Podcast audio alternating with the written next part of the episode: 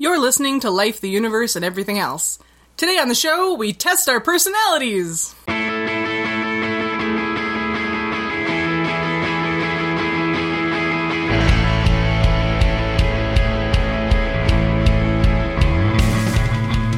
Life, the Universe, and Everything Else explores issues of science, critical thinking, and secular humanism. If you have questions or comments about the show, or you'd like to suggest a topic, you can find us on Twitter or Facebook, or send us an email at lueepodcast at winnipegskeptics.com. Show notes and references can be found at lueepodcast.com.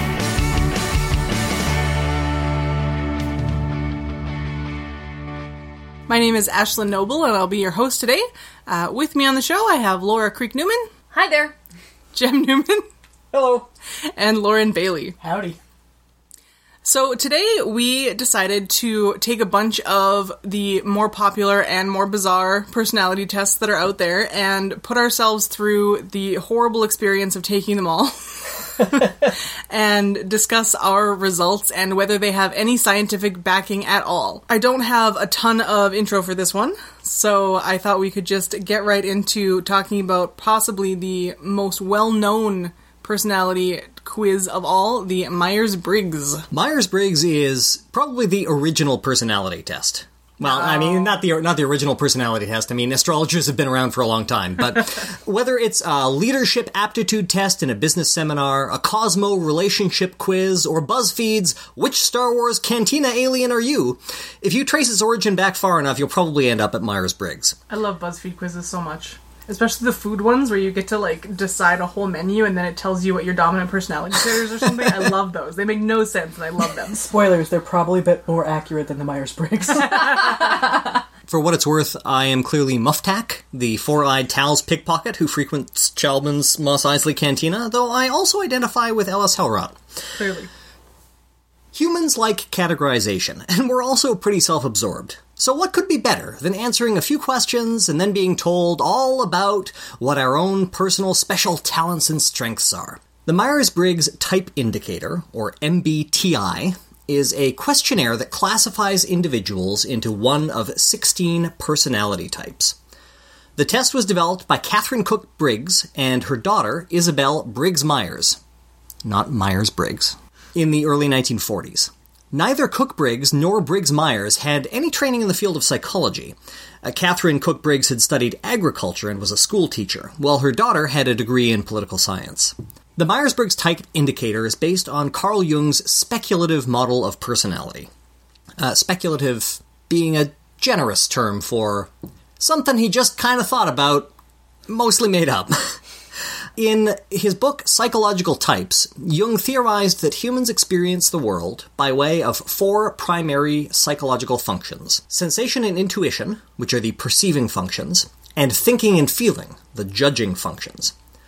One of these functions can be dominant in an individual, and these functions are moderated by one of two attitude types introversion or extroversion. MBTI takes these three pairs of traits sensing versus intuition, feeling versus thinking, introversion versus extroversion, and adds a fourth category, perception versus judging, which really just tries to determine which of the first two categories is dominant in the individual. Each pair is considered dichotomous. That means either you favor sensing or intuition. Either you're introverted or you're extroverted. Each question in the Myers Briggs test is a forced choice with each answer corresponding to one of the two traits in the dichotomy. Are you more firm or gentle? Are you more interested in facts or principles? Do you initiate conversation or wait to be approached? You have to pick one or the other. There is no middle ground. Now, some tests that are based on the Myers Briggs do introduce some middle ground, but the Myers Briggs test itself very consciously makes it a forced choice. So you have to choose one of the two dichotomous mm-hmm. answers. And some of them are bullshit. Once you've completed all of the questions, you tally the results. Did you respond to the perception questions more often with answers related to sensing or intuition? For each of the four dichotomies, an individual can have one of two possible traits, and that makes for 16 possible personality types, because 2 to the power of 4 is 16. MBTI testing has been widely used in business settings, especially during management training, where some personality types are believed to make for better leadership material. It's also commonly used in evaluating romantic compatibility.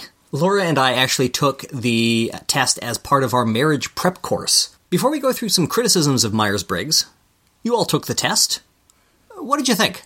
I really hated a lot of the questions.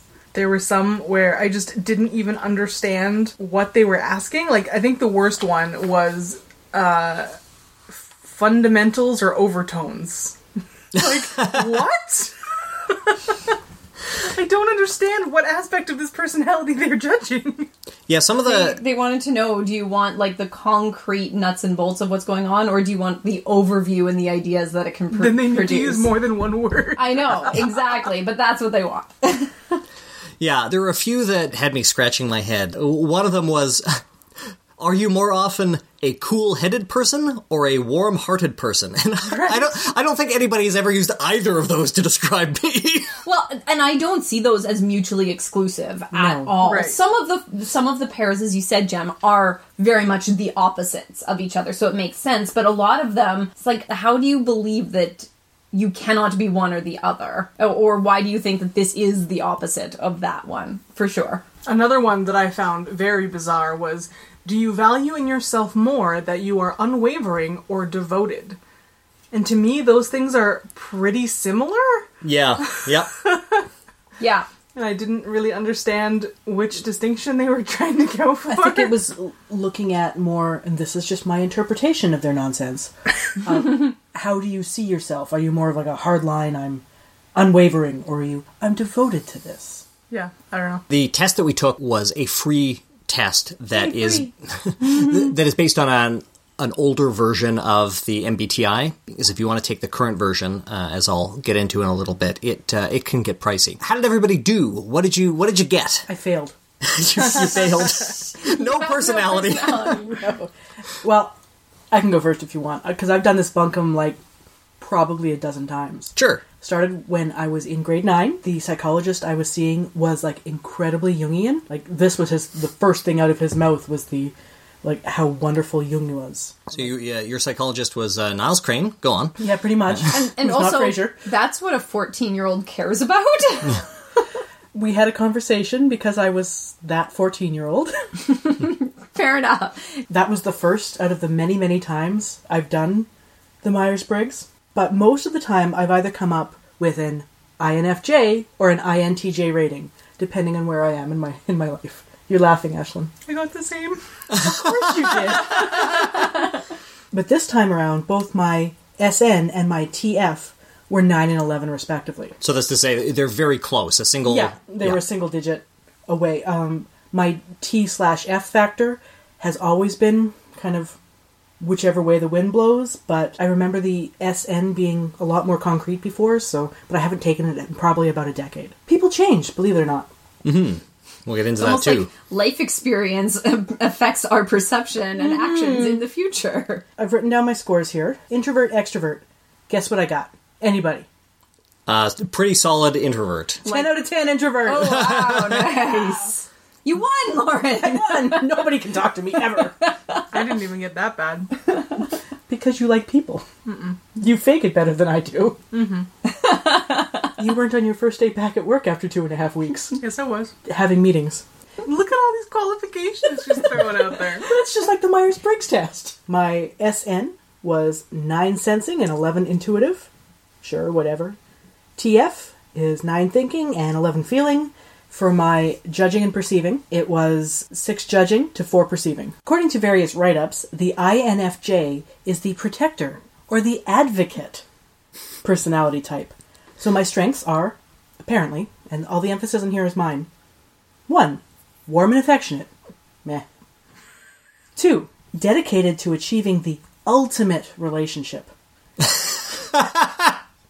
Well, you are collecting lots of partners. Yeah. it's a bingo card! going for a full house Three, sensitive and concerned for others' feelings. Sure, we can give them that. Four, usually have good communication skills, especially written. Yes, I can denote sarcasm in 10 different media.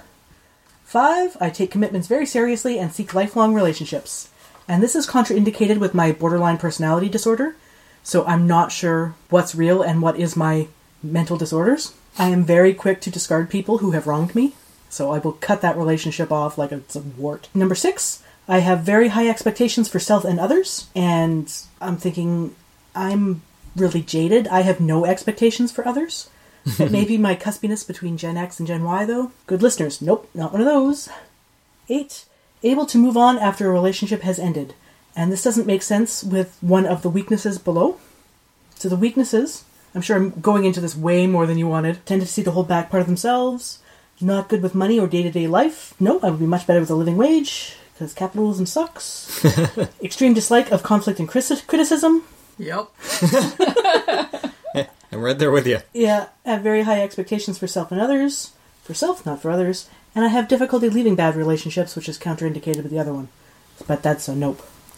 I'm actually curious where you were getting these weaknesses from, because uh, a lot of the uh, write ups that I was able to find, including the one on MyersBriggs.org, uh, I had trouble finding anything aside from like sort of glowing and fluffy discussions of these type indicators. These were right in the that giant pamphlet PDF that you. oh, yeah, okay. they're at the Yeah. bottom. They were each pe- personality test had it on page three of the write up. Oh, right. I, uh, yeah. One, Uh, one thing I have to say is I am super annoyed with this write up and test thingy because it uses apostrophes after initialisms to note plurals. but only sometimes. Like most of the time it does, occasionally it doesn't. Yeah, the, that the is- uh, apostrophes after initialisms annoys me. That is one of the things I am super judgy about, and oh, I just couldn't. So, Ashlyn, you said that you you got one of the uh, one of the types that Lauren uh, also got. Well, actually, um, I the one that I 50-50'd on was the the third one. So I am also an INFJ slash INTJ.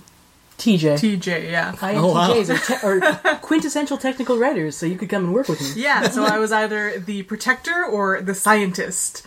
And mm-hmm. like I, I totally see why these things appeal to people because I was reading the write ups and it's just like astrology. When you are reading the thing, you go, Yeah, that sounds like me, yeah, that sounds like me, that sounds like me.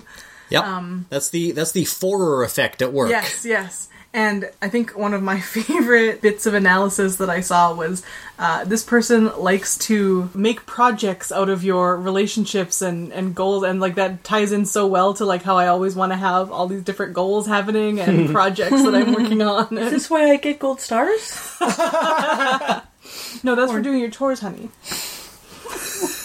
Oh, That's why you don't get any. You're walking. I drove you here. I have the keys in my purse.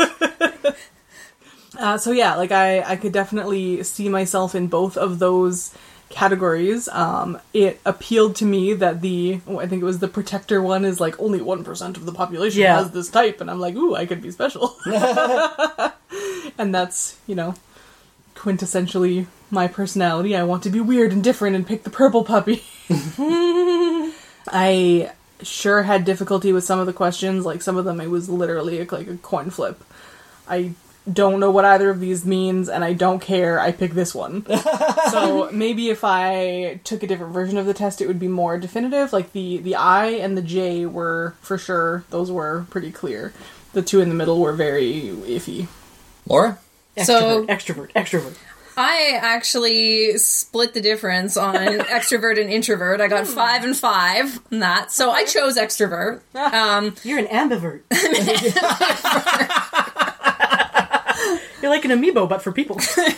yeah, yeah. So I, I chose uh, extrovert. Um, introvert is fine, but I would say I am more likely to want to go back to people over time than I am to want to retreat from people. So How? I know I'm sitting in the this? wrong room here. um, so anyway, so I got an ESFJ here, which is the caregiver, which is I like all these these, everybody's like, oh yeah, yeah, that makes sense. okay. these cute names are good. Yeah, yeah. So, you know, warm and energetic, loves other people, wants to do what they can to take care of other people. That makes sense. So, strengths, take care of people. Weaknesses, doesn't do things to take care of self. So, aside from the introvert extrovert, I was pretty decisively on one side or the other of all of them. They weren't huge spreads, but uh, except for the uh, the judging and perception.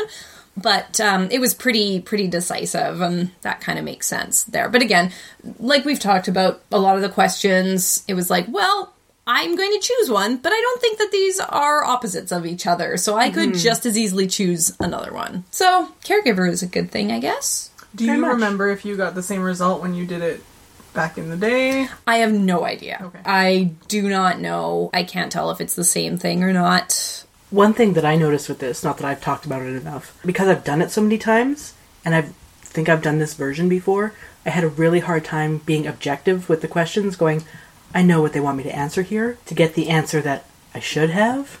And that's interesting to say I should. And I was I'm wondering though if is it possible that part of that is just that you're familiar with it and you know I always answer this way. Yeah. And so there's that tendency to just answer the way that you always answer versus how am I feeling today? Right, like thinking about it deeply. Yeah, Yeah. I've done all of these tests before, and I had to really think doing them this time that I would, like, no, answer really, don't answer how you think you should answer due to your personality types from before. Mm-hmm. Mm-hmm. And Jem, what type are you?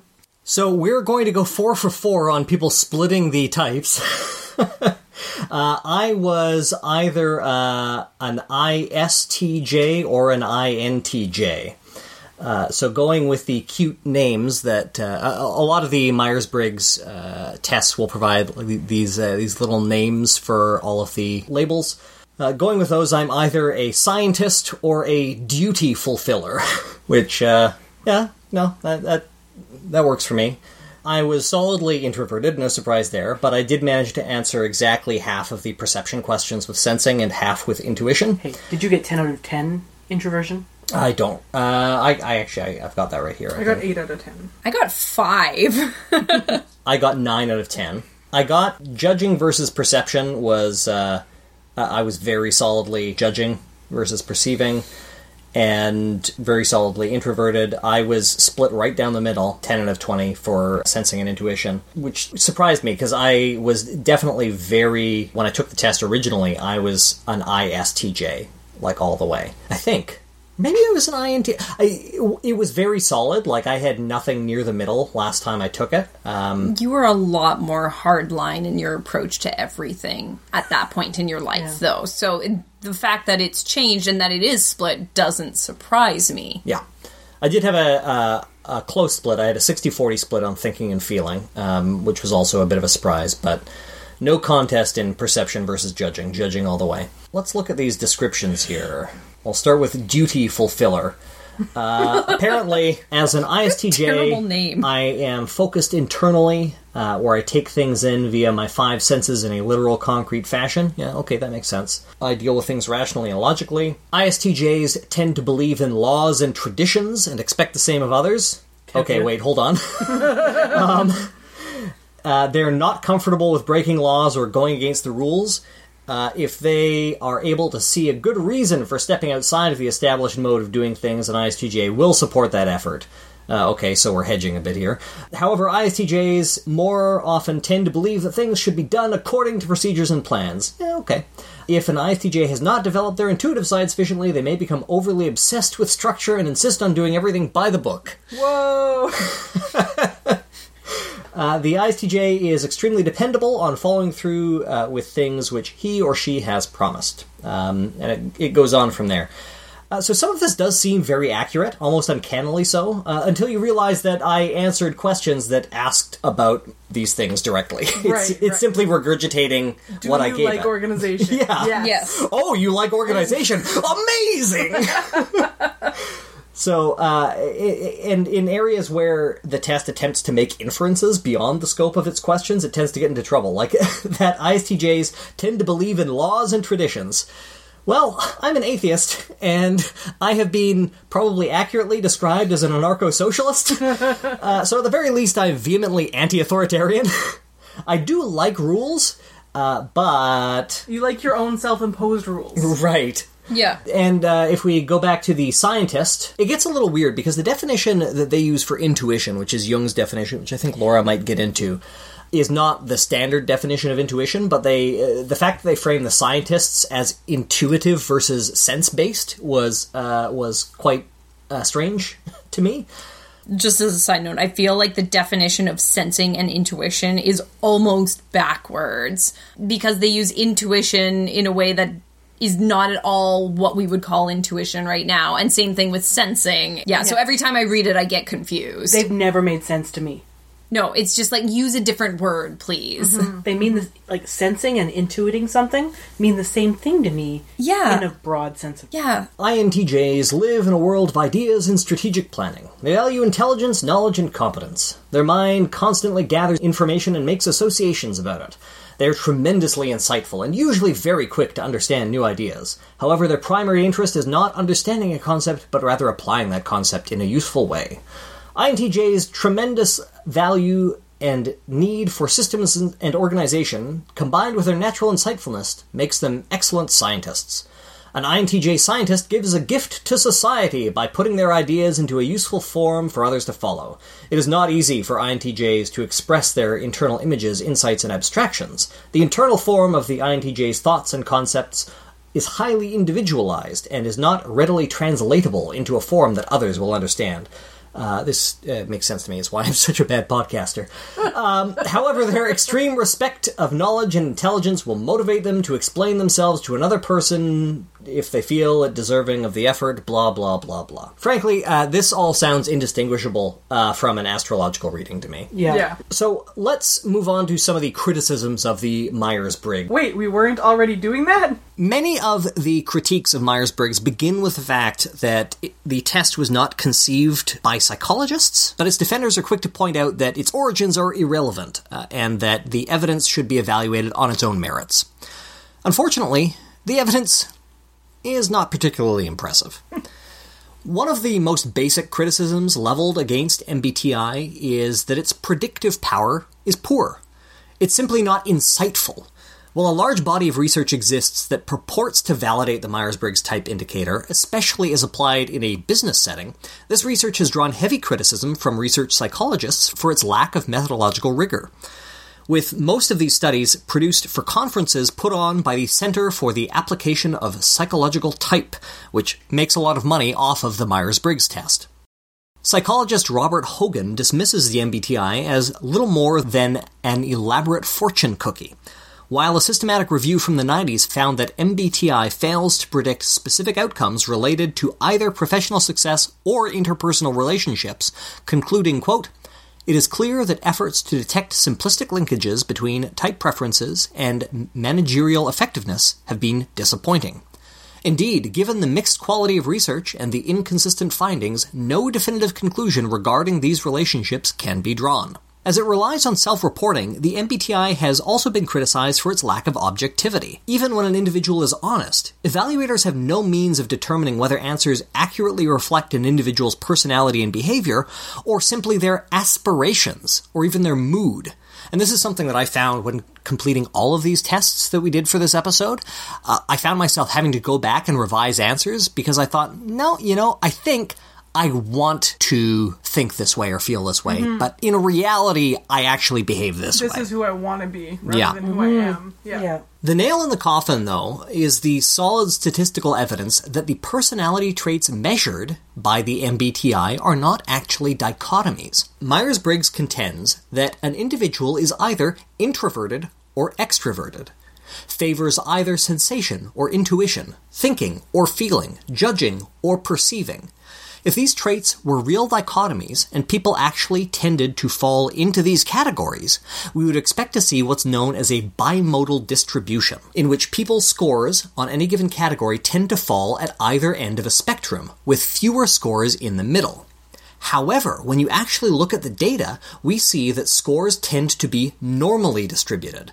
That means there's a central peak that falls off toward either extreme. The central tenet of MBTI is flawed.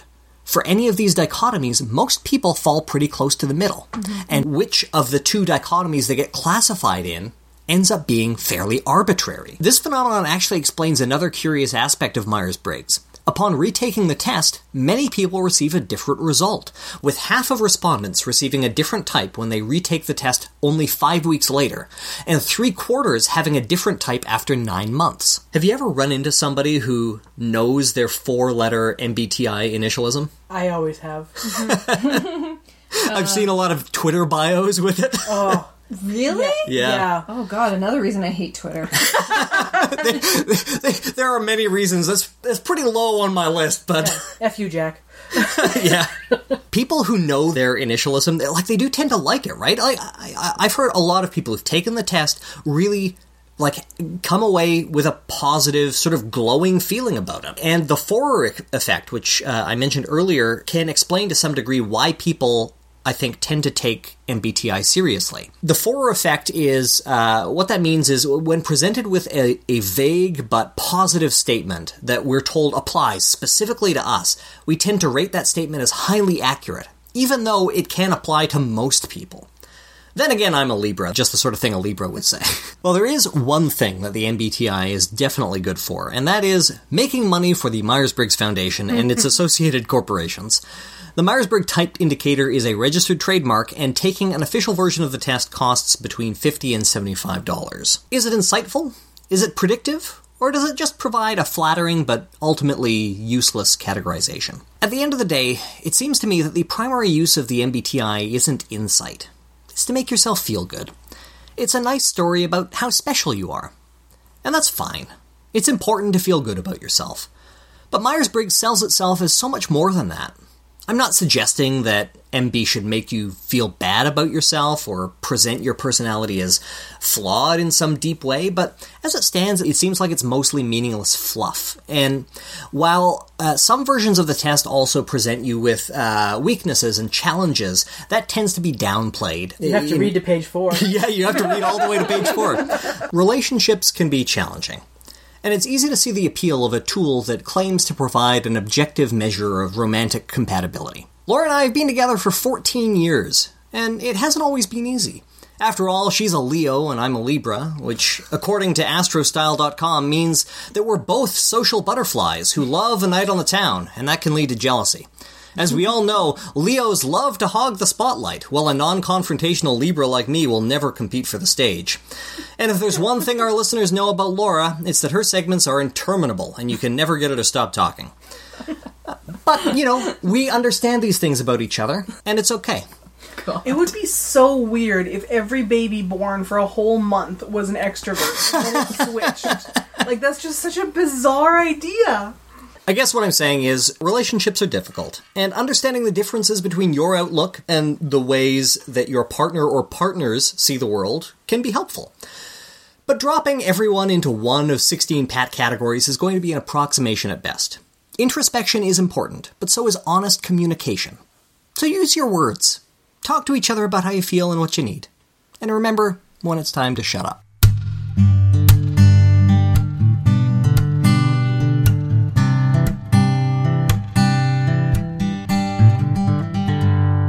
So, as mentioned, there are hundreds and hundreds of personality tests that are based on the Myers Briggs. Uh, has anybody ever done the uh, the OK Cupid quiz? No. Yes. I don't think so. So the OK Cupid quiz had like a dozen subtypes that you could be, and you were supposed to find people who were the compatible subtypes, and it Yeah. was really, really ridiculous. Is that what their algorithm was based on? Uh, initially, but then you could also answer like a million other questions.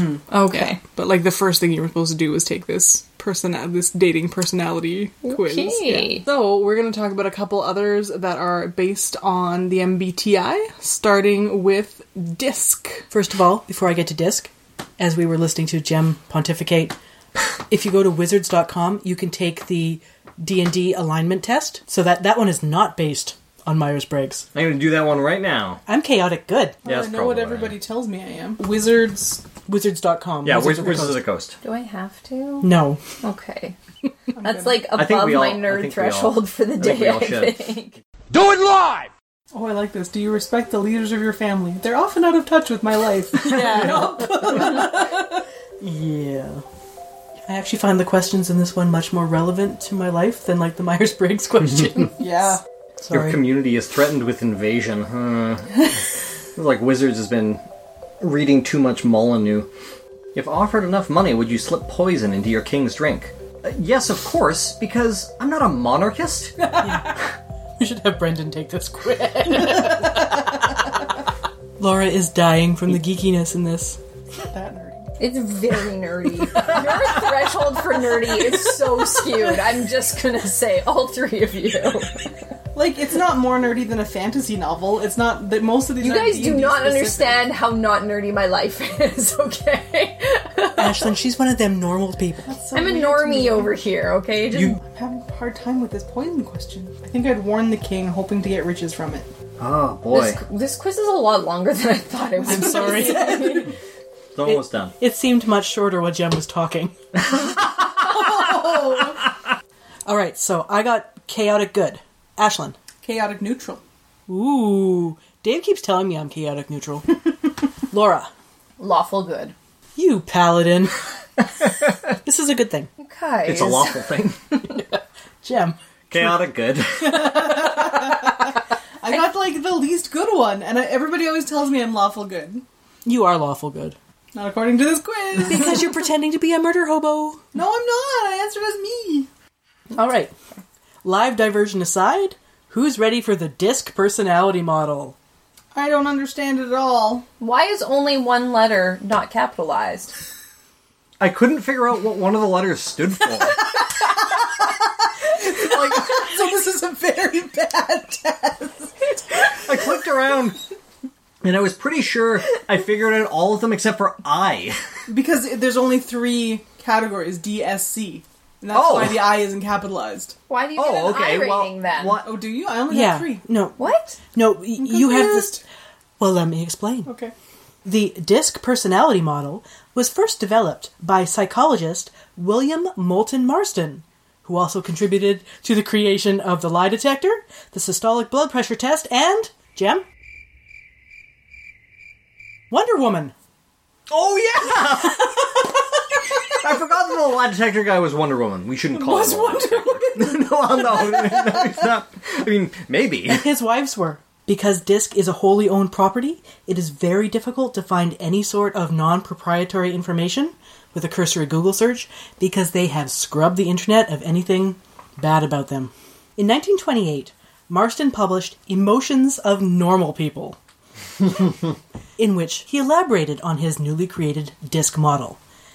And Marston views people behaving along two axes, with their attention being either passive or active, depending on the individual's perception of their environment as either favorable or antagonistic. By placing the axes at right angles, four quadrants form. As you can see on the podcast, the fact that I'm making a cross with my arms. Each of these quadrants describes a behavioral pattern. Dominance produces activity in an antagonistic environment. Inducement produces activity in a favorable environment. Submission produces passivity in a favorable environment. And compliance produces passivity in an antagonistic environment. Marston posited that there is a masculine notion of freedom that is inherently anarch and violent, and an opposing feminine notion based on love allure that leads to an ideal state of submission to loving authority. There is so much to unpack there.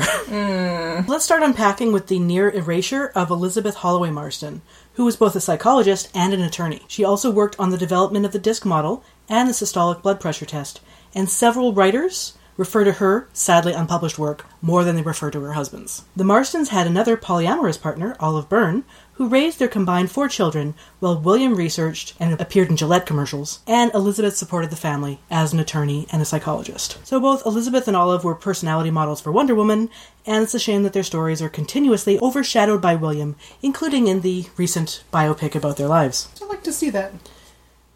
Anyway, back to DISC. In 1956, Walter Clark, an industrial psychologist, constructed the DISC assessment using Marston's theory of the DISC model. He did this by publishing the Activity Vector Analysis, which is a checklist of adjectives on which he asked people to indicate descriptions that were accurate about themselves. About 10 years later, Walter Clark Associates developed a new version of this instrument. It was called self description. Ooh. Instead of using a checklist, this test forced respondents to make a choice between two or more terms. So there's your false choice again. Factor analysis of this assessment added to the support of the disc based instrument. So, and I, along with my entire department, took the most recent version of this disc test last year. For purposes of this podcast, we took the free assessment because I couldn't find my 40 page printout from my work assessment. But if I re- recall correctly, my, the results I received were fairly similar. The ones that we, we did on this free test contained way more advertisements than the one that my office paid for, though. Hmm. the DISC acronym now stands for Dominant Direct, Inspiring, Interactive, Cautious and Careful, Supportive, Steady. Why do they all have to have two? And why are they in the wrong order? This is terrible. That would be dicks. You copy from Wikipedia next time, Newman. the results are laid out in a surprise disc shape with the D and the I in the upper left and right, and the C and the S in the lower left and right. Dicks. Dicks. Got it. The horizontal divide of the disc shows your motor drive, with D and I, so dominant and inspiring, being more outgoing and fast paced, and C and S, cautious and supportive, being the more reserved and slower paced.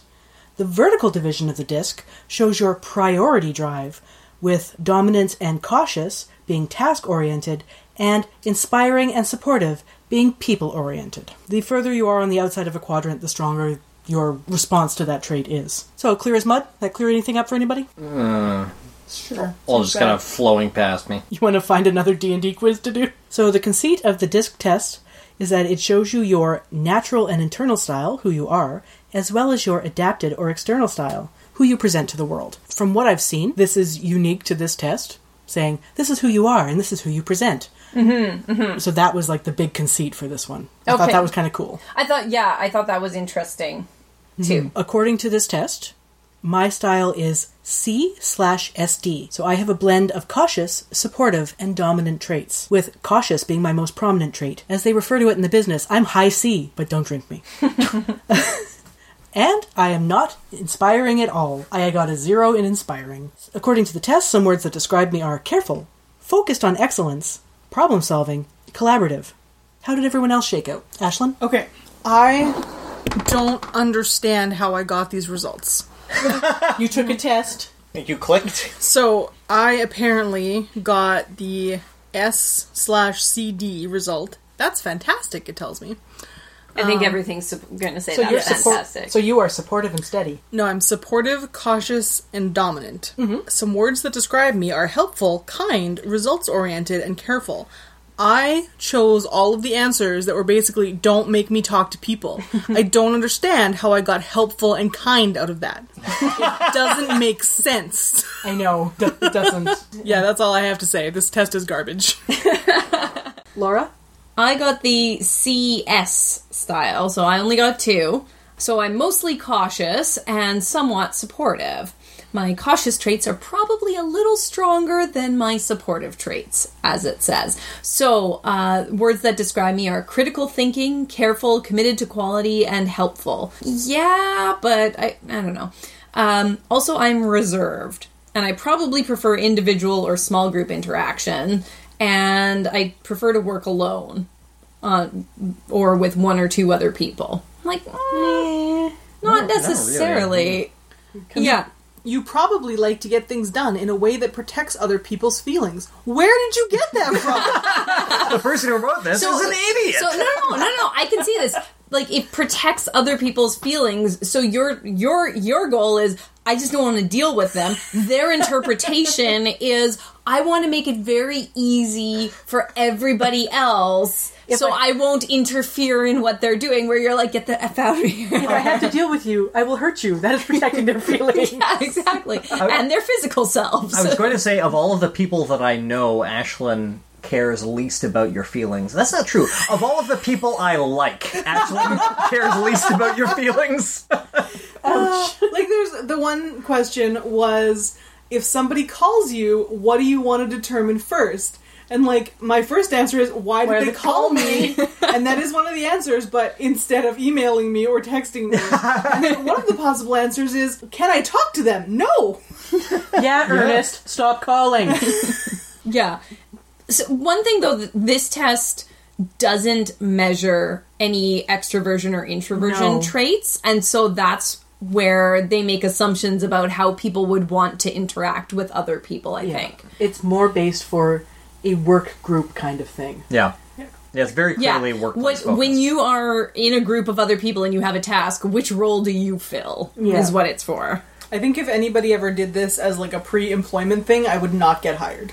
I don't know. It seems like you're really helpful. So, Jem, what did you get? so I got like no useful answer. None of us did. You have a blend of doer, supportive, and cautious traits.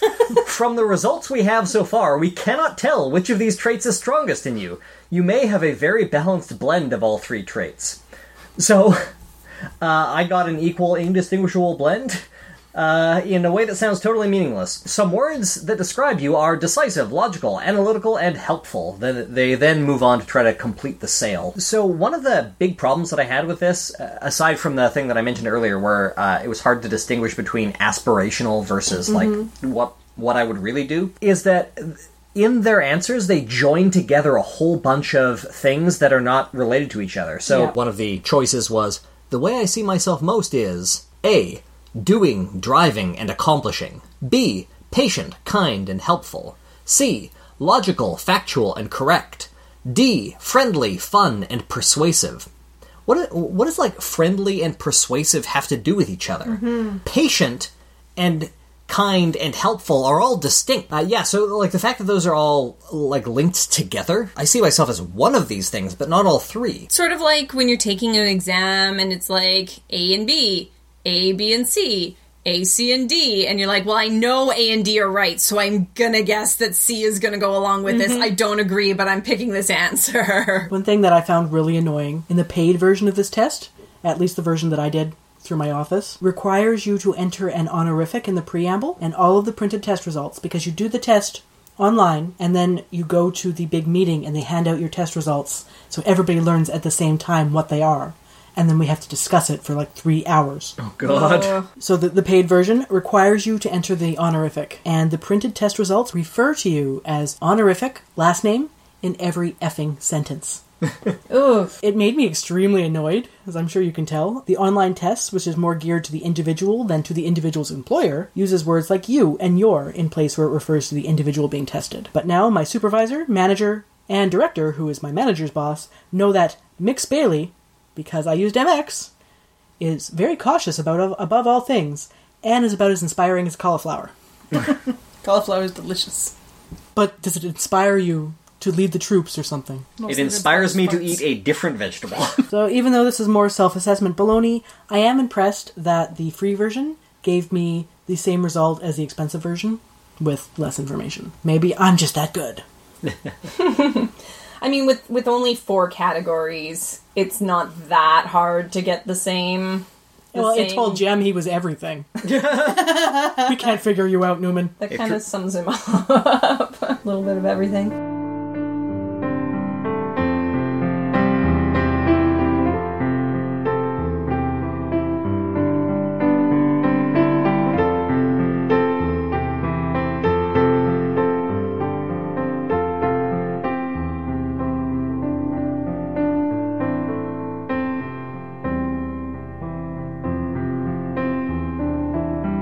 I think Laura had the most ridiculous personality test. Uh, it was also the shortest and most fun to take, so I appreciated it. Yes, my test is called True Colors. And like Lauren, I was also introduced to my test in the workplace at a day long seminar, if you will. Wait, what? For work? And it took a day. Yep. Because often, or usually, this test is administered during day long or weekend long sessions. It's part of the training package. It's the test that we did, I found for free that probably shouldn't be out there, but is, and I took it. Mm-hmm. Otherwise, it costs something like $50 a person to do it online. And that's just to do the online thing. Never mind having the facilitator come out and tell you all about your true colors and how to interact with each other. But uh, e- every business, like like we're past the heyday of like business seminars and workplace consulting. I think to some extent, that was such a grift. Like the '90s, like I think that provided most of the money for my family to live. But still, So of course everybody wants their their workplace to work smoothly and and effectively and people to be harmonious and and that. But so yeah, the, I was first introduced to this at work and it was at the time it was fine. You know, it was a day that I got paid for that I wasn't working, so that was okay too. And this isn't my professional career. This was not when I was a part timer somewhere either. I have a I have a question, like a pretty basic question up front. What the hell kind of four color system uses green, blue, orange, and gold? I'm, I will get to this. like even the TVs for tetrachromats that George Takei was hawking made more sense than that. I will get to that. So I think the best way to sum up this whole test, and not just this test itself, but the reason the test is as, as it is, how it came to be, is successful businessman has personal tragedy, becomes a devotee of a new thought pattern, resets entire life pursuit uh, in in pursuit of improving the ideals or tenets of this thought pattern and bringing it to the masses. This is essentially the story of True Colors. So let me explain a little bit. It was developed by a person named Don Lowry in 1978, I believe, and similar to Lauren's test, the disc assessment there, it's also based on the the Myers-Briggs inventory loosely, but it, that is the basis of it. And just like Myers-Briggs, of course, it's based on Carl Jung's theories, the the rational and irrational thinking, the introversion, extroversion, and and the personality type. So the premise of this test here is that each person has a unique mix of personality styles. So the true colors serve to identify in ourselves and in others. So for us to identify in other people what their dominant personality styles are. Of course, like all of the tests, they say it's not meant to put you in a box, but it's meant to illuminate and open up. However, I really feel like the more you put labels on something and the fewer categories you give people, the more boxy it becomes. There's only there. four types of people. here. Exactly. So so with the true colors, as Jem mentioned, there is only four colors available blue, green, gold, and orange. And I'll get into the names in a little bit. So this test works on the theory that, and this is the, the Jungian theory, that personality styles can be predictive of our temperament and of our behaviors, which has been shown, as Jem mentioned, to not be super valid. So, knowing the dominant styles allows us to have a better understanding of why others act in the way they do, which will promote improved communication, decrease conflict, and help us with self improvement goals. So, the way this test works is that you're given a set of questions, or they're not really questions, they're called word clusters. And so, there are five rows, and there are four word clusters in each row. So, for each row, you're asked to rank them from most to least which word cluster represents you the most. So you're not supposed to look at the individual words so much, but you're supposed to get the general feeling or idea of the words and then rate that one. You go through, you tally your scores. And then at the bottom, it gives you a chart and links your score to the color and tells you what your dominant color trait is. So like some of the things in the disc assessment, going through it was a lot of like, yeah, okay, I like these three words. These two I'm not super into, but this category doesn't really jive with me. This one doesn't work for me over here, or like I only pick one, maybe two out of it. So I'm like, okay, I'm gonna go like, with this not one. To worry too much about the individual Exactly, words. Yeah. exactly. Feelings you get. It- so it's sort of that overall idea. Like if you read it, if you were reading something very quickly and you said, "Yeah, yeah, I like that idea," or "No, I don't," as opposed to, "Okay, I'm going to pick apart every stanza Which here." of these sounds like the best astrology reading? Yeah, Yeah. yeah.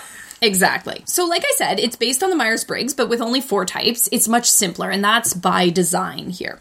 So, Don Lowry, I gotta tell you a little bit about this guy. So, Don Lowry is not a psychologist. He does not have a psychological background. He does have a background and uh, university level education or degrees in education and also business and some sports uh, coaching, I believe he had a background in. So, this is, and he was a fairly successful business person, I imagine. Yay, sports. Yeah, sportsing. Um, we should uh, proceed with confirming him to the Supreme Court immediately. He sounds like a stand-up guy. Of course, of course. That joke's gonna be evergreen, Jem. It's okay. He's going to be on the Supreme Court forever anyway. so he himself he didn't come up with a lot of things he really took some other ideas um, he was a devotee of Keirsey who was a contemporary and collaborator with the briggs and briggs myers family there. So he, uh, Keirsey had a slightly different path. And so what Lowry did is he took Keirsey's model, which also had 16 types, like the Myers Briggs, and condensed them down. So his idea was, wow, this is great. I love what your work is. How I can bring this to the masses. So it's too difficult to bring 16 types there. We want to make it so that anybody can do this test and anybody can understand these things. So I'm going to condense it down to four.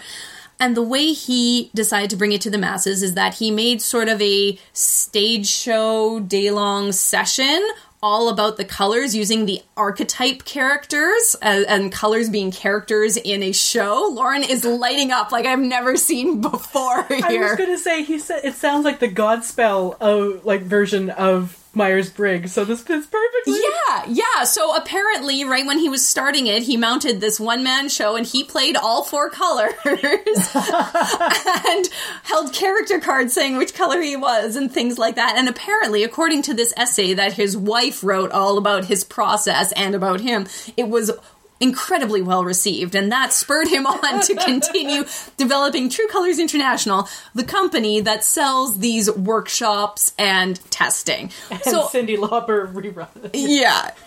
So again, it's so similar to Disc in that it mostly exists to have to do corporate sessions. It mo- and even you were saying Myers Briggs is like that too. Yeah. It's there to sell training. Basically, what it is, and it's not. Yeah, it's to illuminate and have discussion, but it's really there to sell training. All of it is about selling training. So, because you guys are so interested, why are the colors named as they are? Well, Lowry had specific reasons for choosing these colors. He chose the colors to represent the characteristics of the people of that group. Yes, Ashlyn. Are the gold people sparkly and shiny? No. Damn.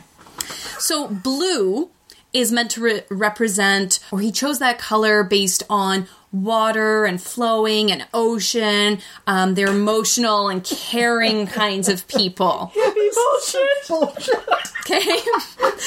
green, um, green is based on the idea of plant life, of growth, because green people are analytical. They're growing. They're ideas Analytical, people. just like houseplants. but plants are growing, Jem, growing. I got it slightly different for green, but I'll tell you after. Okay. Orange is energetic, spontaneous, craves new Citrus. things. yeah, citrus. Orange represents fire, action, change, which is what the the Why orange people red? do. Like orange and gold are so close If they together. had gone red, gold, I'm almost getting there. I'm sorry. Jesus, Jem. I'm Lauren by default, but mostly Jem. You picked a test that's too ridiculous. We can't stop. Okay, and gold is based on the idea of the earth and its resources. It provides structure, protection. Gold people like like and provide order, organization, and rules. Side note, hmm. Lowry really wanted to call this color brown, but especially the gold people objected to that color and they really liked the gold because gold people liked being called gold and gold ideas, and so he went with gold. Unlike some of the other tests, I mean, this one says it's not meant to put you into a box, but it very explicitly encourages people to say things like, that's a blue idea, or you're such a green, or something like that around the office, and use that as, as ways of talking to each other. No, yes, very, terrible. very much Imagine that so. coworker. In- oh yes, totally. There were definitely people because in this workshop we had to take those little Oh God, I already forgot that you had done this in your workplace.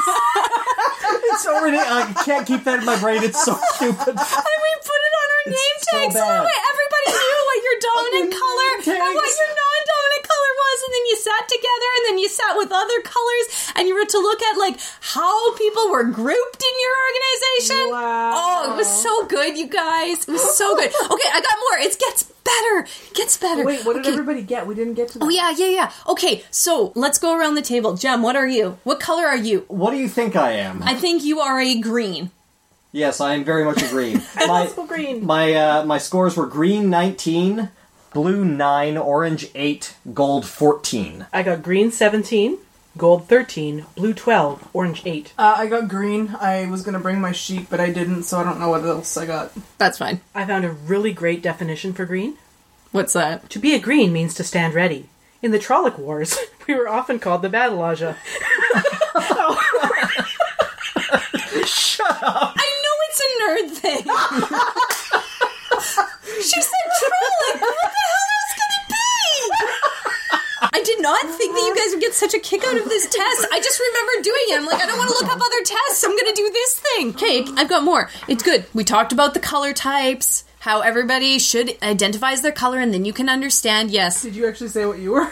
No. no, not yet. I'm a gold this time, which Ooh. differs. I was a blue before. This was seven years ago, and life is different and things like that. I was blue gold seven years ago, and now I am gold blue. So the difference was two points. It's not a big deal. It's probably like yourself, who've kind of, or like yourself as well, um, Ashley and Lauren, who have kind of flip flop between different categories for things at different times. So nerd, nerd, nerd, not a nerd. Yes. we're getting. I like order and structure and rules, and I really blame my children for all of that.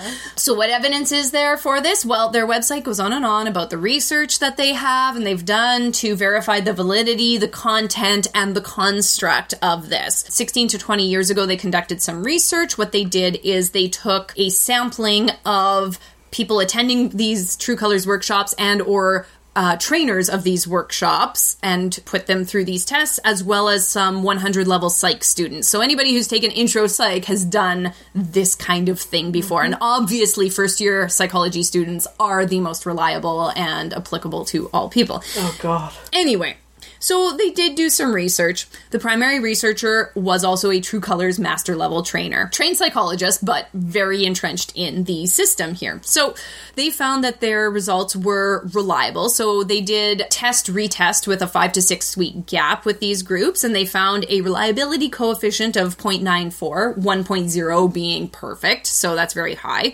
However, Most people got the same color. so most people got the same color that they did the first time. Now, for myself personally, I know N of one, but over a seven year span, that changed. So I really think that their five to six weeks is probably not indicative of things. Their content validity means does it measure what it says it does? And so it got similar results to both DISC and the MBTI there, which is unsurprising. They ask the same types of questions and and that. It's just a repackaging. Construct validity, so this is where they ask the participants to rate. Do you think that these answers are actually reflective of you? And they got very high marks from those people there this was not peer reviewed it was not published outside of their website. So it is some kind of research that they love to talk about. Nothing's been done since then. Um, nothing longer term has been done. So you know it's it's research but what quality? I don't know. One thing that strikes me did anybody go to the true colors international website and just kind of look around or look at what their personality types are on the website or did you just do the pdf Just at the PDF. Okay, so I would recommend you go to the website if you've got some time to kill because they explain lots about there.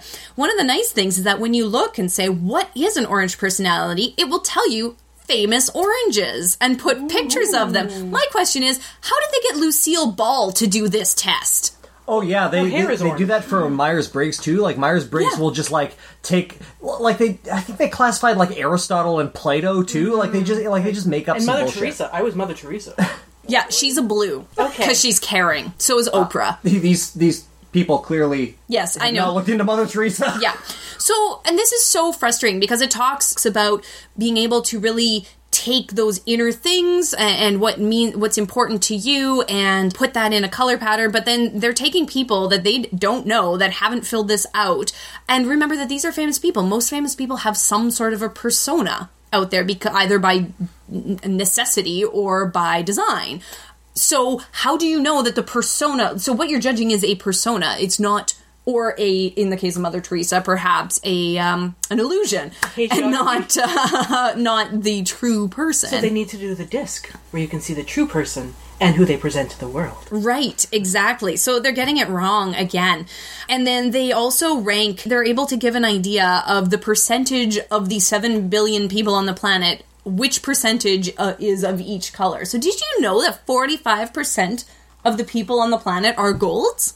And Whoa. only 10% are greens? So you're in a in a small group We're very overrepresented on this podcast. Yeah. Yeah.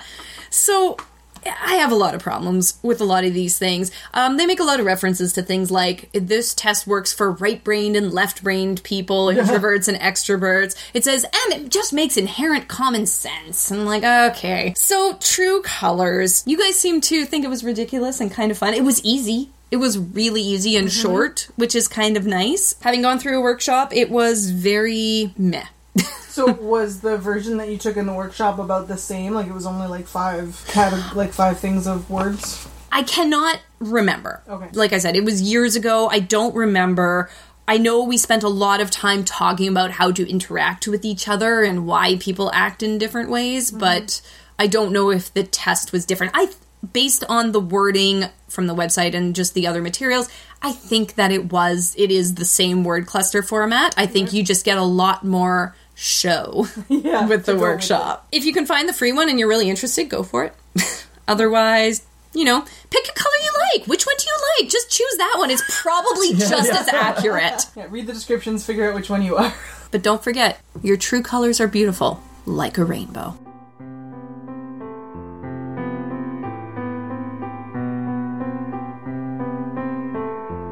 So I decided to tackle a type of personality testing that I heard about on the curiosity.com podcast and they seem to be really big into the fact that this kind of personality testing has some scientific backing. It is called the ocean or canoe or big five testing. So the premise behind it is that there are five essential personality traits and uh, underneath each trait there are some like subtypes and all of everybody's personality can be broken down into those types. There are a lot of quizzes out there that are based on this type. We took one that had a ridiculous number of questions and they were short phrases like do you think that being organized is important and you could rate it was it most accurate It's like very inaccurate, moderately inaccurate, neither accurate nor inaccurate, moderately accurate, and very accurate. That so was the it's- one, So yeah. it's like a statement about yourself. I feel that this is Right. Yeah, And, then the the instructions tell you uh, again to answer as you really are, not as you want to be, which is really hard for a lot of people, as we've discussed. They also say do not blame the instructor if your computer crashes during the test. yeah. Do not email him if you do not get your results page. Yeah, the one that we did, uh, apparently, like one out of a hundred times, it just doesn't return any results after you answer 300 questions. So there's a really long spiel about you can't get mad at him about it. he goes into, I'm a psychologist, not a software developer. yeah, yeah. As you can tell from the website. really funny. So the test itself is pretty boring and long, and you don't end up with like cute little names for all of your different personality quirks, uh, unlike the MBTI. So it has gotten maybe less attention than other types of personality testing, but I thought it was really interesting. certainly felt more accurate at the Okay. end to, to me. Yeah, so we're going to go through uh, the big five types together and talk about what sort of results we got. So, despite the acronym being OCEAN, these were not presented in the order OCEAN, which I was very upset about. The first chunk of personality traits is extroversion. Extroversion is marked by pronounced engagement with the external world. So, extroversion is something that I think all of our tests measure to some degree. Lauren's a little bit less, but there was still like whether you want to engage with people or not. I do not. and then the subcategories underneath extroversion are friendliness, gregariousness, assertiveness, activity level, excitement seeking, and cheerfulness. So I uh, surprisingly scored a 52 on extroversion, Whoa. which is so most of my extroversion apparently came from my cheerfulness. So because I am generally positive person, I got points for extroversion. Want mine? yes. I got a one. Okay. For cheerfulness? Nope. Or for extroversion extroversion. as a whole. Whoa! Lord. How is that possible? My friendliness is one. My gregariousness is one. My assertiveness is ten. My activity level is eighty-three. My excitement seeking is twenty-five, and my cheerfulness, one. Hmm. Activity level, though, re- like just to clarify, it refers to like moving around and busyness. It doesn't refer to like I like think so. like Well, physical refers activity. doing stuff. Yeah, doing Yeah, stuff. It doesn't mean that you busy like to be doing stuff. No. It just means that like so people that just feel busy or feel they need to be doing things will have a high activity level, Right. even if it's not pleasurable to them. yeah. Yes. That's me. Yeah. Yeah, I gotcha. My extroversion score was 29, friendliness 17, gregariousness 16. I'm just like a s- sort of a slightly toned down version of Lauren. What do you mean by that? Toned up. yeah. Assertiveness 70, uh, activity level 95. Wow. Excitement seeking 16, cheerfulness 11. Okay. I can't believe Jem got more cheerfulness than me. You had got less than 11? Damn. I okay. To be fair, I did three of these and I was feeling particularly down, and every test made me feel worse and worse about myself. so I did retake this. These are my original results. Um, I retook this yesterday because I'm like, okay, I wonder if things changed. I think Yeah. my cheerfulness still didn't go up a ton there, but my ex- my second score of extroversion did go up a bit. Anyway, so my first version, I'm just going to go with the first one. I got 36. So again, I'm kind of surprised that I'm less extroverted than you. Um, friendliness 59, gregariousness 75, assertiveness 6, unsurprising to me. Hmm. Activity level 82, excitement seeking 22, and cheerfulness 5. Hmm. So, Okay. Yeah, my other big score under extroversion was assertiveness, where I got 87. So I am assertive and cheerful, which does not make me extroverted. I will end you. Pretty much. this test also goes into uh, a big spiel about how none of these things are bad things to be, and so you shouldn't feel bad. Like, there's one that's called morality, and so you shouldn't feel badly if you score low on being moral. Which seems like a bad thing to name it if you don't want people to feel bad. My my guess, and uh, I don't remember the test that well, but my guess is that it's like how important morality is to you, not like what your moral Uh, similar to character that, is. yeah, but we'll get to that. Okay. Okay, so the next big trait is agreeableness. So, agreeableness reflects individual differences in concern with cooperation and social harmony. Agreeable individuals value getting along with others. They are therefore considerate, friendly, generous, helpful, willing to compromise their interests with others. Disagreeable individuals place self interest above getting along with others. They are generally unconcerned with others' well being and therefore unlikely to extend themselves for other people. Sometimes their skepticism about others' motives causes them to be suspicious, unfriendly, and uncooperative. but again, none of these are bad. Okay, so agreeableness. I got a big old 27. but apparently I'm I scored high on sympathy, which is one of the traits. I scored a 75 on sympathy, uh, a 3 on modesty. Very bad on being modest about myself apparently. So she with the head covering. Well, there was a bunch of questions about like, do you think that you are inferior to other people? No. so there's where that score comes from. 66% on trust, 35 and 34 on altruism and morality. Sixty-six percent on trust. Yeah. I feel really I bad about my people. scores. All right, how did you do then? My big domain for agreeableness, I got a seven. Ouch. My trust was one. my morality, one. my altruism, one. Oh my god. My cooperation, seven. My modesty, 79. And my sympathy, 99. Wow. Woo! So I talked about this before, but I think that both Jem and Lauren have a problem with how they see themselves versus wh- how they actually are. And so I think that, especially for things like whether you trust people, you. Well, we do have anxiety disorders. Yes, exactly. and so when you're saying do when the test is asking do you trust people, you say no, but like in real life you actually do trust people more than a 1. I trust you. I trust Dave. These two are a little suspicious. they decided to breed, so I don't trust them that much. So how moral are you, Jem? How moral? I, I I got sixty-five on morality. My total agreeableness was fifty-one. My trust was seven. Morality sixty-five. Altruism thirty. Uh, cooperation fifty-one. Modesty forty-two. Sympathy ninety-nine. Woo! I maxed out a few of these. Yeah. Sympathize with you with that, that one. So overall, I have a 68 for agreeableness. My trust was 83, so I make up for Lauren. And what was yours, Jem? Seven. I make up for you guys. Morality 45, altruism 66, cooperation was 4, which is really Weird, yeah. Because the definition individuals who score high on the scale dislike confrontations. So you're all about the confrontation. and those who score low are more likely to intimidate others and to get their way. I got that too. I do not like confrontation. Yeah, I see it for do you, Ashlyn. really yeah, like for you, like like Did you take this on a day when your toddlers were particularly persnickety? I will sometimes push and say no, I I want it my way, but generally I'm like, no, I'm not gonna have this confrontation. Yeah, mm-hmm. whatever. So so that doesn't Yeah. make any sense to me. Modesty 75 and sympathy 95. So not as high as you guys, but almost. So I, I did want to read the definition of morality, how they put it here. High scorers on this scale see no need for pretense or manipulation when dealing with others and are therefore candid, frank, and sincere. Low scorers believe that a certain amount of deception in social relationships is necessary. Yeah, that's So- me. That is a really weird thing to call morality. I know, right? like, so it's like a very that's like odd being definition. polite. Yeah, like wh- how much of a mask do you need for social situations? Oh, all of one. All mask. Yeah. So I got 34, which they call average. I think anything from like 30 to 80 70, was yeah. yeah, was pretty average. I found that to be a strange definition. yeah. I wish they had called it like frankness or something. Hmm, yeah, that makes sense.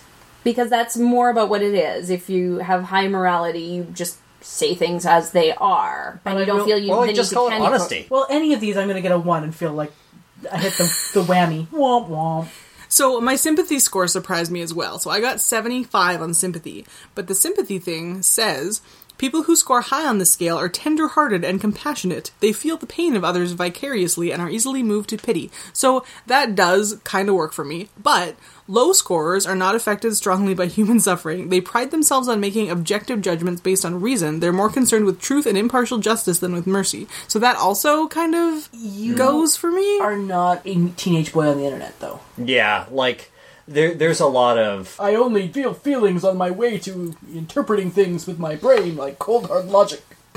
yeah, yeah. Uh, th- there's a lot of like logic, rational virtue signaling that is just a, a sort of a convenient mask Okay. for being selfish and not caring about others. so mm. I tend to be highly skeptical of claims to value objectivity at the expense of caring about shit. Okay. Yeah. Yeah. And I I do, you know, like the fact that I do genuinely care about shit. Yeah. And I'm borderline, which essentially turns into I care about shit too much. Any other comments on agreeableness facets? So our next one is conscientiousness, which is an interesting one. It concerns the way in which we control, regulate, and direct our impulses. Yay! Impulses are not inherently bad. Aww. And occasionally, time constraints require a snap decision, and acting on our first impulse can be an effective response. Okay, so conscientiousness 33 for Ashlyn. Apparently, I'm very impulsive. Really? Laura? for conscientiousness. Forty-three. Jem? Sixty-seven. One!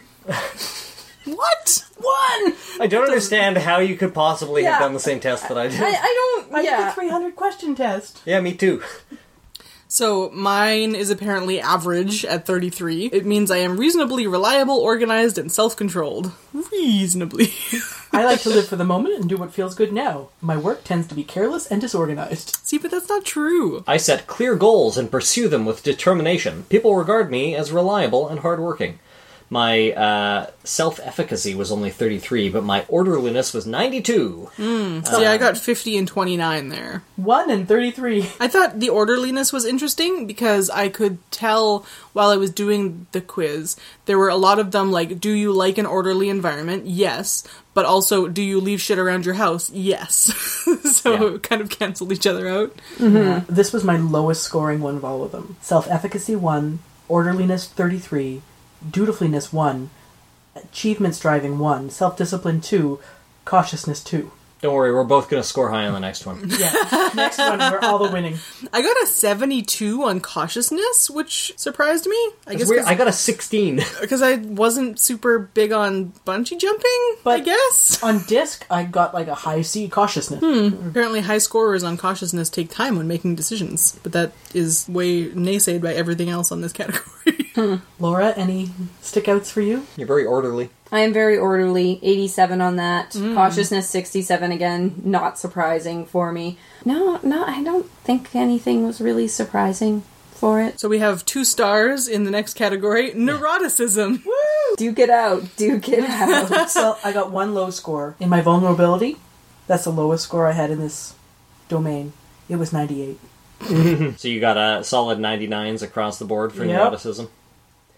Uh, mine was not quite that high. I got a 99 for neuroticism with a 99 for anxiety. Anger was only 92. Depression only 91, which seems low to me. Uh, Self consciousness 93. Immoderation 88. And vulnerability 92. Jem, did you fail at depression? Uh, I'm easily upset, even by what most people consider n- the normal demands of living. Yep. people consider you to be sensitive and emotional. Mm-hmm. I got 88 on neuroticism, so I'm not too Really? far behind. Oh yeah. That's Anybody Not a want to good man. guess where my score was? three. Uh, I'm gonna say not three, but less than 20. I'm going to say 33. 38. Hmm. Hmm. So almost all of my scoring in this category came from immoderation because there are questions like do you like to eat? Damn straight. Hell yeah, I like to eat. Give me some cake.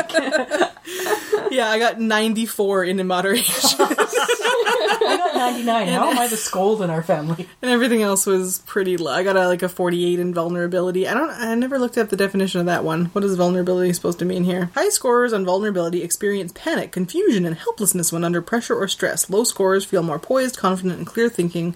Your level of vulnerability is average. Eh, all right. I think you think you do more than you do. I know. All right, so that was neuroticism, and I believe we have one more left. This is the one that really threw me for a loop in my results. It is called openness to experience. Openness to experience describes a dimension of cognitive style that distinguishes imaginative, creative people from down to earth, conventional people.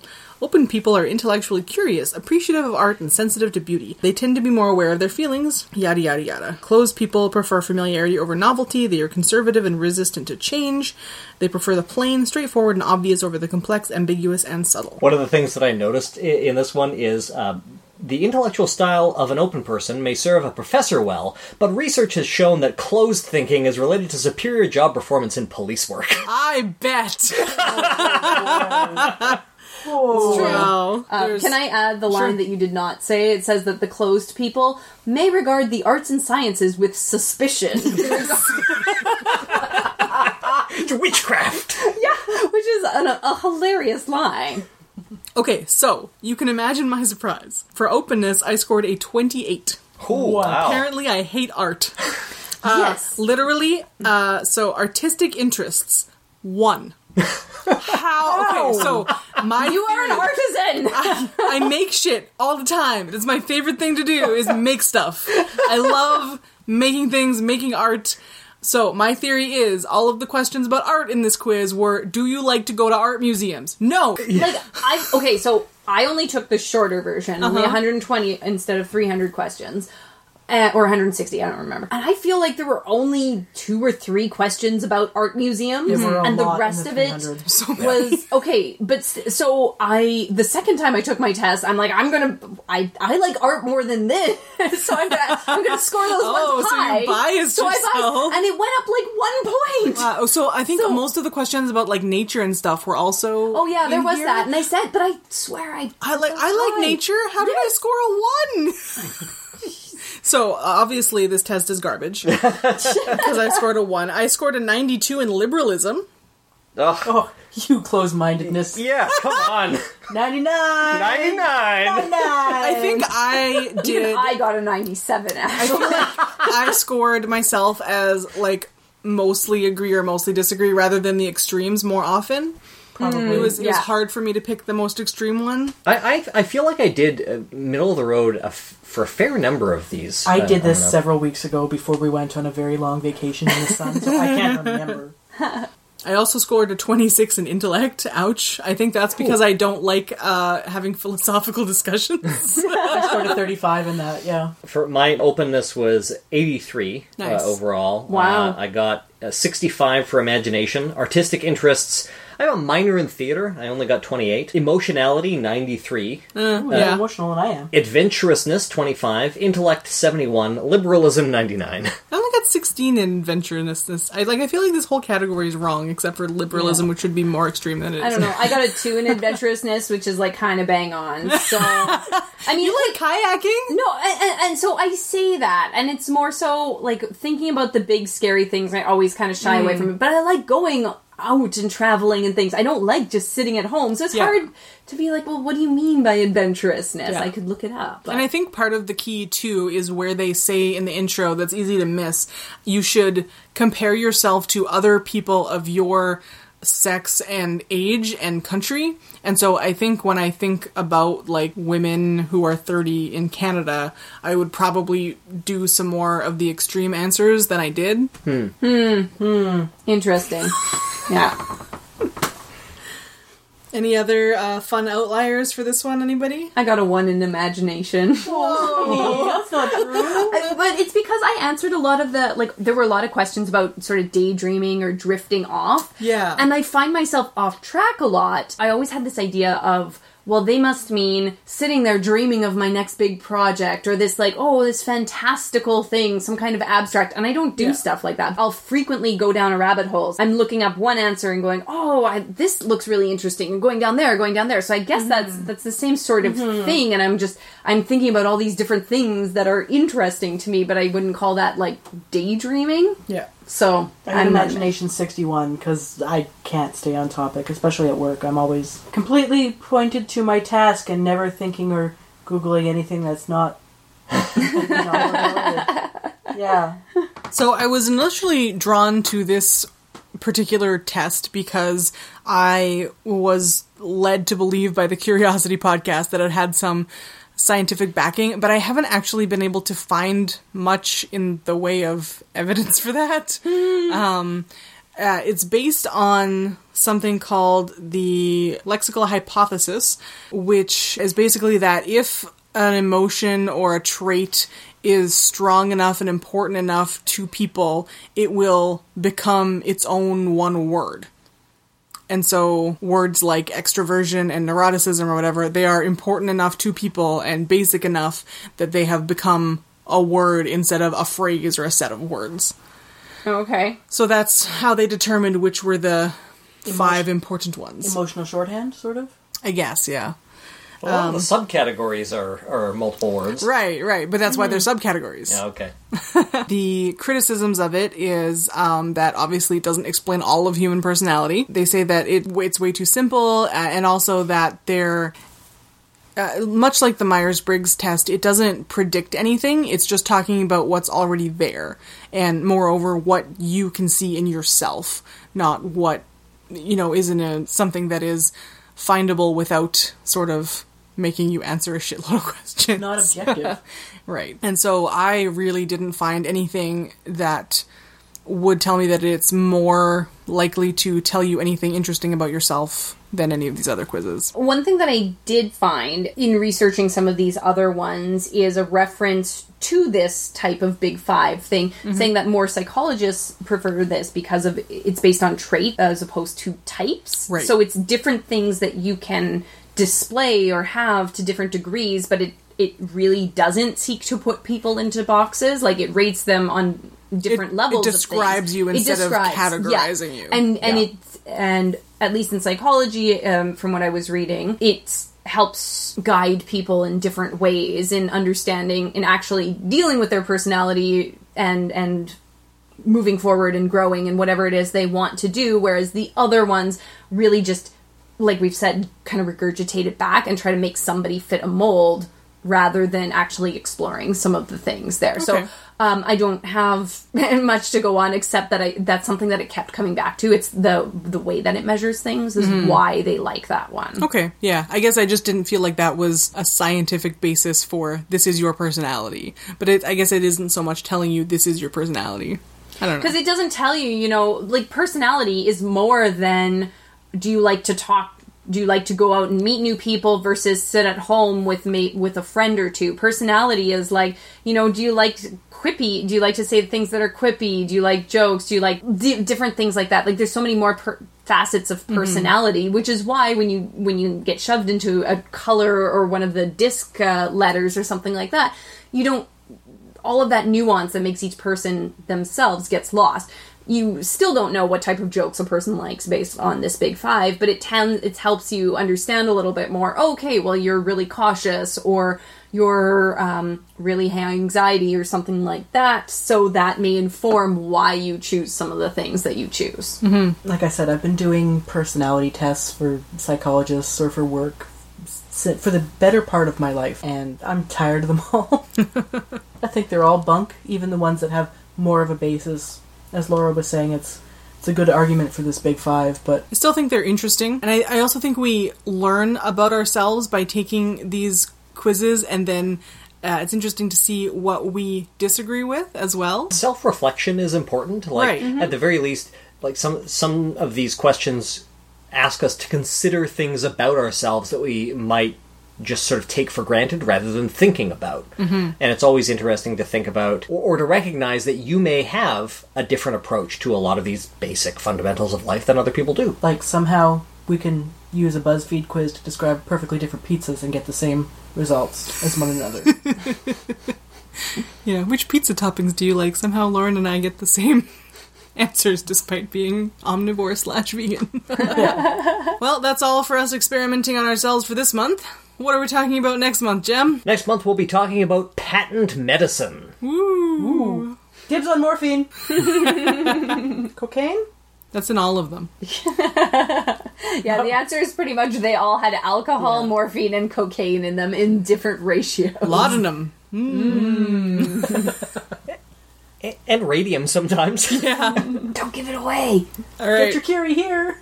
We'll be back with that next month. Thanks for joining us. Have a good night. Night. You've been listening to Life, the Universe, and Everything Else. If you have any questions or comments, or you'd like to suggest a topic for the show, send us an email at lueepodcast at winnipegskeptics.com. If you want to show your support, give us a review on iTunes or Stitcher, follow us on Twitter or Facebook, or just share the show with a friend. Our music is produced by the very talented Ian James, and this episode was edited by Lauren Bailey.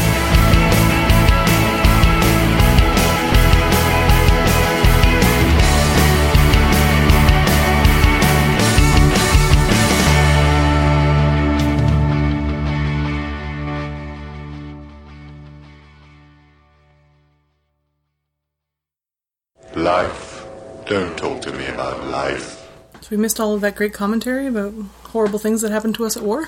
Uh, yes, we did. You'll have to find something else to put in the outtakes, Lauren. No problem. I always thought Cyndi Lauper was the original one. Who? She is. She Oh, is. she is? Oh, I okay. just her version is the worst. Oh, well, this is where you and I differ. That's the- like the Okay. Cyndi Lauper one. It's I, her signature voice I know. thing. I don't like her voice. That's fair. I, I, I, I, hear understand her voice that. when I hear It sounded so good. Co- so Coco Moco. Co- Cocopelli. Cocopelli, yay! yeah. What color is the sky in your world? Blue. Her world also uh, has Rayleigh scattering. What's Rayleigh's scattering? It's what makes the sky blue. Right. Okay. Differential I get it. diffraction. Like I know what the process is. I just Yeah. didn't know what the n- name was. Whatever. It's a good trivia answer. I will forget it immediately. Just think of the Raelians. Mm, that's unfortunate. Uh, I don't know. Like I feel, I feel like they're they're pretty okay as far as alien sex cults go. They're Ashlyn's favorite alien sex cult. you picked one. See, and I think I've always been pretty naturally indisposed against astrology because I'm a Cancer. no, but the part that has always made me think that th- astrology is bullshit is that like the defining feature of the cancer sign is supposed to be being very close to your mother. no.